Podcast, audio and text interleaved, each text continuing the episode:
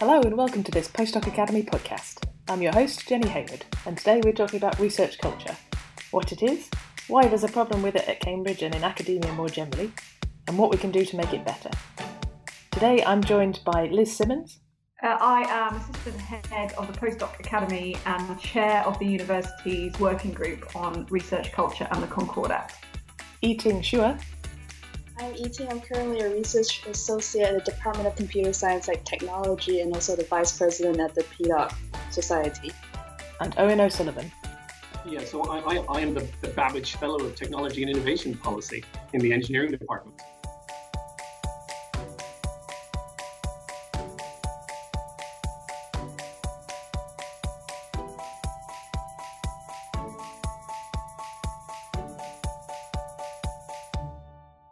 So, the first three questions, I believe, are for Liz. So, Liz, what do you mean by research culture and why is it a problem? So, um, what we mean when we talk about research culture is it's really describing the environment that we do research in. So, that's people's attitudes, people's behavior, people's expectations. I mean, in practical terms, what it means is we are thinking about things like uh, how we manage people, how we support people, how we reward, recognize them, and how they're all connected. Um, it's pretty well evidence that we've got a problem with culture in academia. Um, there are some real challenges. The system is highly pressurized, it's very competitive. I don't think we support or encourage people to do their best work, and, and at its very worst, we see some very poor behavior um, in the culture. I mean, in many ways, I think it makes research a quite unattractive career, but research is like a vocation, really. People really want to do it. And so they put up with it. And I think the fact that people are willing to tolerate the downsides of uh, the culture, um, coupled with the fact that it's a really, really complicated challenge because all the problems are very, very um, intimately interconnected. So if you change one part of the system um, and you don't change other parts of the system, that, then it's really difficult to have a positive effect. For years, that stopped us from really tackling the challenges in research culture. But I'm really pleased that, that that's really changing at the moment. And this wasn't actually on the list, but I'm going to throw in a bonus one. Um, when, as you say, that it, everything's it's all quite interconnected, it's a very sort of um, complicated issue. How do you start to tackle something like that? So I think that the, the, the, first thing we've done as a sector is start to develop some evidence um, to, to back up what we've kind of anecdotally known for years. So for years, people have spoken about um, the problems in research culture, but it's only really in the last couple of years that um, some big organisations, for example, the Wellcome Trust did a did a large survey looking at um, the challenges in research culture, and that means we then have kind of absolute proof from which to say, look, this is a problem, we need to do something about it. And because it's complicated, um, we we can only really make a change if we are really ambitious um, and we really say, you know, let's absolutely be big and bold and do this. And also, we all work together as a sector. And I think all working together as a sector is probably the most important part. Because, so for example, if if in Cambridge we made a change to our, our promotion criteria for academics, which recognised some of the broader skills like leadership or collegiality um, as much as we were recognising people's research output. That would be great for our for our academics at Cambridge. But if they were then going off to apply for a job in another institution, um, they would be measured by different standards. So that's why you, you can't really change things in localized spaces and make a, proper um, positive effect. So I think it's going to take higher education institutions and research organizations to really work together. And I think what's probably most exciting is that the funders are really on board with this agenda and they really want to make changes. And in many ways, they are ahead of us as universities. And I think if we all work together, then I think we can really make positive change in this area. So, what's happening at Cambridge then? Okay, so at Cambridge, we are really tackling this issue head on. We absolutely acknowledge that the research culture at Cambridge is not perfect, and, and some of those issues are very specific to our institution, but many of them are systemic challenges that we see in universities all over the UK, all over the world. So at Cambridge in the last two years, we've started to build our evidence base. Uh, we did an all staff survey, uh, which included postdocs back in um, 2018. And uh, earlier this year, we uh, surveyed our postdoc alumni. And so we've got quite a good picture now of where the challenges really lie for us for our for our own institution in terms of research culture. We also uh, took the uh, Researcher Development Concordat, which is a a big policy document that um, is all about how we manage and support researchers, and we've mapped what we're doing at Cambridge onto the obligations uh, that are set out in that document. And as a signatory to that Concordat, um, we are um, obliged to uphold those obligations. So we have this real strong sense now of um, where we uh, where we do well and where we don't do so well. So then I am chairing the working group on research culture and the Concordat. We have a really broad membership on that working group. So we have academics, we have postdocs, we have people from HR, we have people from the research office, you know, all the all the parts of the university that really intersect on this issue of research culture. And, and together that group has drawn up some some high level ambitions. So we, we've kind of set out now where we're trying to get to in terms of research culture. And what we're working on at the moment is um, an institutional action plan. So we're really now getting into the detail of what can we do, what initiatives can we start that will really start to bring positive change to research culture at Cambridge. Um, and whose responsibility do you think it is to make research culture better? So it's everyone's responsibility to help create good research culture. Um, it's because of the hierarchy in academia. I think it's it's sometimes um, we can easily get, get drawn into seeing um, seeing it as the PI's responsibility to make things right for their early career researchers. And, and certainly a lot of the, the negative aspects that we see, the, the problems that we see are related to that hierarchy. But PIs are under a lot of pressure as well. And I'm really keen that that we support them and, and we work all in partnership really. And even those of us who who work in professional service um, area supporting postdocs that we all work together um, to really bring about change. Um, I mean, as chair of the working group, I uh, I'm slightly intimidated by the idea of trying to to really drive institutional change um, somewhere uh, on the scale of Cambridge. I'm really pleased so far with how well everybody is engaging with the agenda. Um, but it is a really big challenge. It's one I'm very excited about, but also um, at times I think, oh my goodness, this is a really big piece of work. Um, but it's something we all need to work on, and I'm really keen to engage uh, the postdoc community with this. And um, uh, I think we'll talk a little bit more about how postdocs can can really get involved, and I'd love to have more postdocs involved. Fantastic, thank you, Liz. So you mentioned Yiting there, so we'll move on to some some questions for her. Um, so, Yiting, what are the different ways um, that research culture impacts you as a postdoc? So, I have to say, I've been very fortunate. I have only positive experience so far at Cambridge. It's, I'm starting my second year currently. The group I'm with, the Cambridge Cybercrime Center, is very supportive of collaborative work, both within the group and uh, outside of the institution. They're also very understanding and supportive of me partaking in a lot of the training courses at the university offer. So I mean, I've learned how to do use Linux. I've learned how to use Python, basic SQL.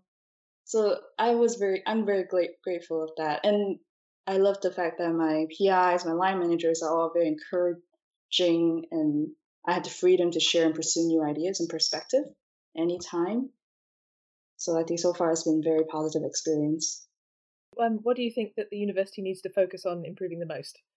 I the simple answer to that question is communication and but I think there's a lot of aspects that go into it. I think first of all, I there should be more recognition and promotion of collaborative research and projects within a university.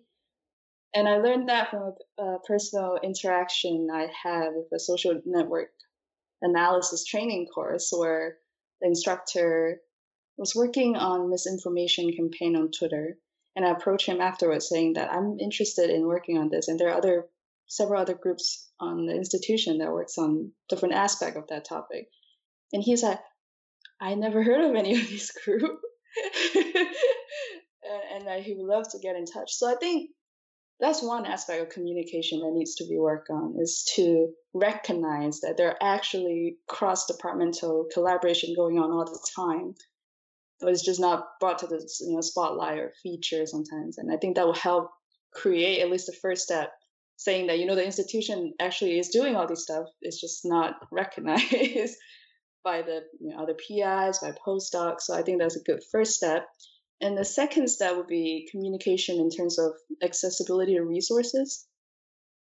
And that includes professional development or interdisciplinary research. Because i mean i personally have gone through a lot of different training courses by uis by rdp but I have, when talking to other postdocs during my time as a vice president and being involved in the postdoc society, it's surprisingly uh, shocking that some postdocs have not are unaware of the, the resources that are available, like the career service. They have been amazing during this lockdown period. When I was thinking about my, you know, career outlook in the pandemic, they were very helpful. They provided a lot of advice on how to go about um, planning um, or you know if you're looking at alternative career option. And when i was sharing this to some and some other postdocs and say oh i didn't realize there's such services. So i was like oh i wish more people had known because it's very helpful. So i think those are the main two things when i think about communication. Thank you. Yeah that's really interesting actually. Um, and how if postdocs are interested in getting involved in helping this kind of work of improving research culture how can they get involved so i I know of two ways to get involved. First is to be involved through the postdoc society. That's how I got involved working on the Concordat working group. We're always looking for people who are interested being representative. And it's not just working on the Concordat working group. There are multiple different university committees that the postdoc society has representative on. So if you're interested in research culture, like or well-being, welfare, equality, and diversity, so through the postdoc society, you can become a, a postdoc representative on these committees. And then another route I can think of is at departmental postdoc societies or committees. So if you are interested in giving back to your department and helping postdoc within your department, that's another good way to help out. And Liz may have some other ideas to how postdoc can become involved in this as well. So I think if if you are interested in research culture, I'd love to hear from you. Um, and you can read a little bit more about what we're doing and, and find my contact details on the Postdoc Academy's web pages. Um, we are really in the process of drafting the plan at the moment, and I'd love postdocs to be involved in that space um, in terms of looking at what we're putting together, providing comments and feedback. So if you're interested, do get in touch. Great, thank you. All right, so we're going to look at it from a slightly different perspective now. So we're going to move over to Owen and some questions from a from a PI's perspective. So, um, Owen, as a PI, why is good research culture important to you? Uh, for PIs, I think research culture should be should be critical. Um, good research culture will encourage more creativity, more initiative, more impact, I think just more added value to the research activity. So I think in, in particular, from my perspective, good research culture is vital to as has been said earlier, supporting good collaboration, you know, ensuring the creativity and new initiative from interactions between collaborating researchers, uh, especially in multidisciplinary areas. It's, it's um, good research culture is essential for the careers of the researchers. It's uh, it's vital to enhancing career paths and opportunities, uh, facilitating exchange of ideas, uh, mobility often between researchers, between academia and industry or, or government in the case of my research. And it, you know, it leads to building better, uh, stronger networks, more efficient sharing of knowledge, more fusion of ideas, all of which makes the research better and more impactful and, and more competitive. Um, I think the research I do uh, at the interface between technology and policy and economics, um, you know, just wouldn't work culturally if, if you know, we weren't supporting collaboration and multidisciplinarity and stakeholder engagement and movement of people and attention to the career paths of people who are interested in doing this kind of research if it's not being proactively supported. So, very long way of saying good research culture is important because it allows us to do our job. And what do you think, um, from your perspective, are the difficult difficult things about creating good research culture? Well, I think as, as, as Liz was saying earlier, it's, it's a lot of it is to do with lack of time, lack of bandwidth, competition for funding and promotion, and I think very often just sometimes too too narrow metrics of success and performance indicators, and they can just create behaviors which are detrimental to good research culture and, and ultimately self-defeating. You know, ultimately behaviors which will reduce the quality and impact of research. I think that the time is, is is a huge thing, right? We're all so busy now, so many urgent deadlines, and it's it's harder to to protect the time, uh, to invest the time into, you know, for example, critically for me, um, talking to researchers about the next stages of their career, you know, or, or to invest the time in, in creating more career-focused opportunities for them, or postdocs, you know, whether it's uh, arranging extended visits to collaborators or placements with partners, or and so yeah, again, it's in, in my experience, it's it's always worth the investment in that time. But particularly for me, I mean, taking the time, taking the time to to understand what the researcher wants to do next, and then exploring with them how we might configure or reconfigure projects or create little pilot studies with those next steps in their career in mind, the attention to what they want in their CVs and who they want to be networked with, it's it's always worthwhile. It's always valuable.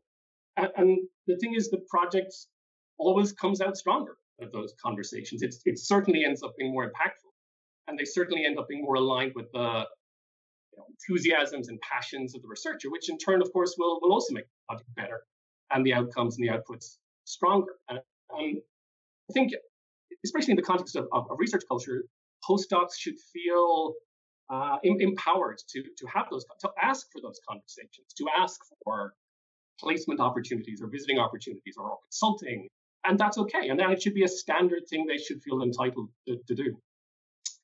I think I think the other thing Liz mentioned earlier as well is, is sort of the, the competition for, for funding, for promotion.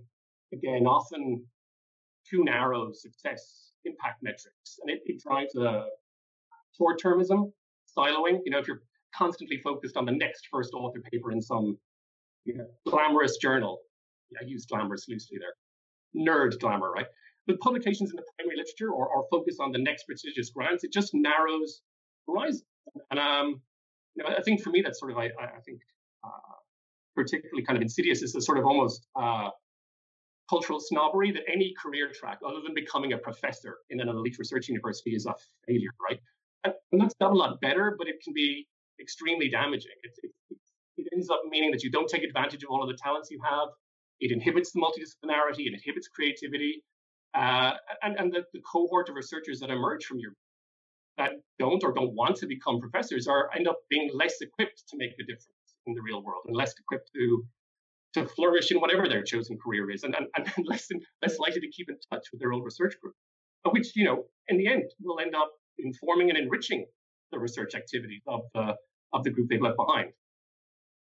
Um, the, the other final thing I, I think, which is, you know, I think it's everywhere, but Cambridge in particular is somehow we can hold on to researchers too long or, or the researchers themselves can end up staying too long. It's an amazing place, Cambridge. It's a wonderful place inspiring place to work and to live. Uh, but I, you know, I had this conversation yesterday, the day before yesterday with a postdoc. You know, you can become institutionalized. You can become too comfortable and, and not want to leave. And I think culturally, uh, PIs and the researchers themselves just need to pay attention to, I think, the hard reality that while there is always going to be exceptions, but postdocs have a best before date in the job market. And if they stay too long in one place and they miss opportunities to build their network and experiences and, and demonstrate their independence from a single supervisor, they're going to struggle. And, and as PIs, we have a, a duty of care to make sure they're conscious of that and we're paying attention to that and we're equipping them so they can move on and we're uh, encouraging them uh, to move on, even if it's not in our shorter term personal interests you know, where you want to keep the most productive researchers and squeeze every last bit of value. It's not necessarily in, in, in their interest. How would you like to see research culture changing at Cambridge over the next year or beyond that? I, I think you know it's interesting watching the research funders are paying much more attention to this now.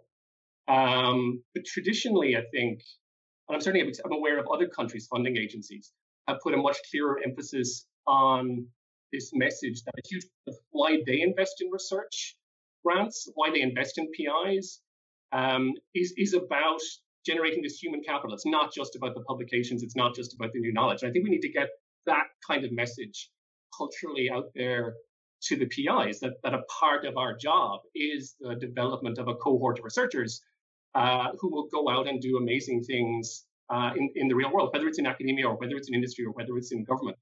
Uh, I remember seeing once a, a, talk by a former senior of the US National Science Foundation. He was talking to this large audience of high flying PIs, and he was hammering home this message. He was telling them that they will look back at the end of their careers and realize that one of the most important contributions they'll have made to academia, one of their most important uh, legacies, will have been the cohort of researchers that have gone through their group and have gone on to do their own great work, uh, but made a difference based on the things they learned with the PI and the skills and insights the PI equipped them with. And it's it's it's very easy to lose sight of that. So I think you know, for me, it'd be great if Cambridge PIs could just remember, you know, keep that in mind. If if the system incentives and the performance indicators would let them remember uh, one of the most important things they're doing is is this development of a cohort of talented and creative researchers who are going to make a difference in academia, but maybe also in industry or government or nonprofits, and that it's it is absolutely part of our job to let that kind of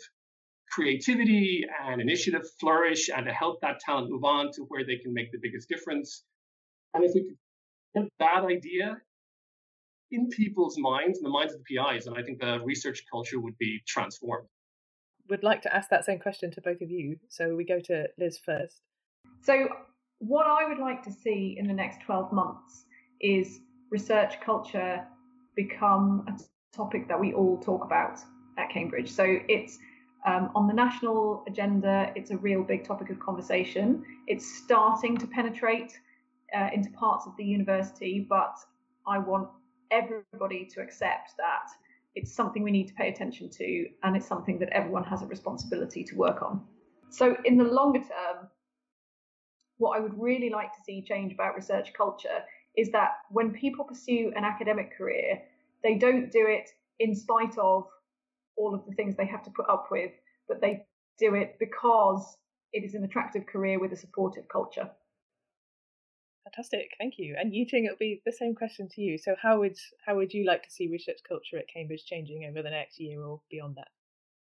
I mean, I would have to say is starting communication, raising awareness. That's definitely the first step to uh, you're changing a culture that is going to be a long term, slow progress. But any progress is good progress. And definitely the first step is to engage different stakeholders, different parties into the conversation so that they feel respected. They feel that their voices, their inputs are valued and they can play a part in this pro- process rather than being forced along or dragged through the process. So, so it goes back to, you know, the empowerment aspect and feeling value as a member of this institution.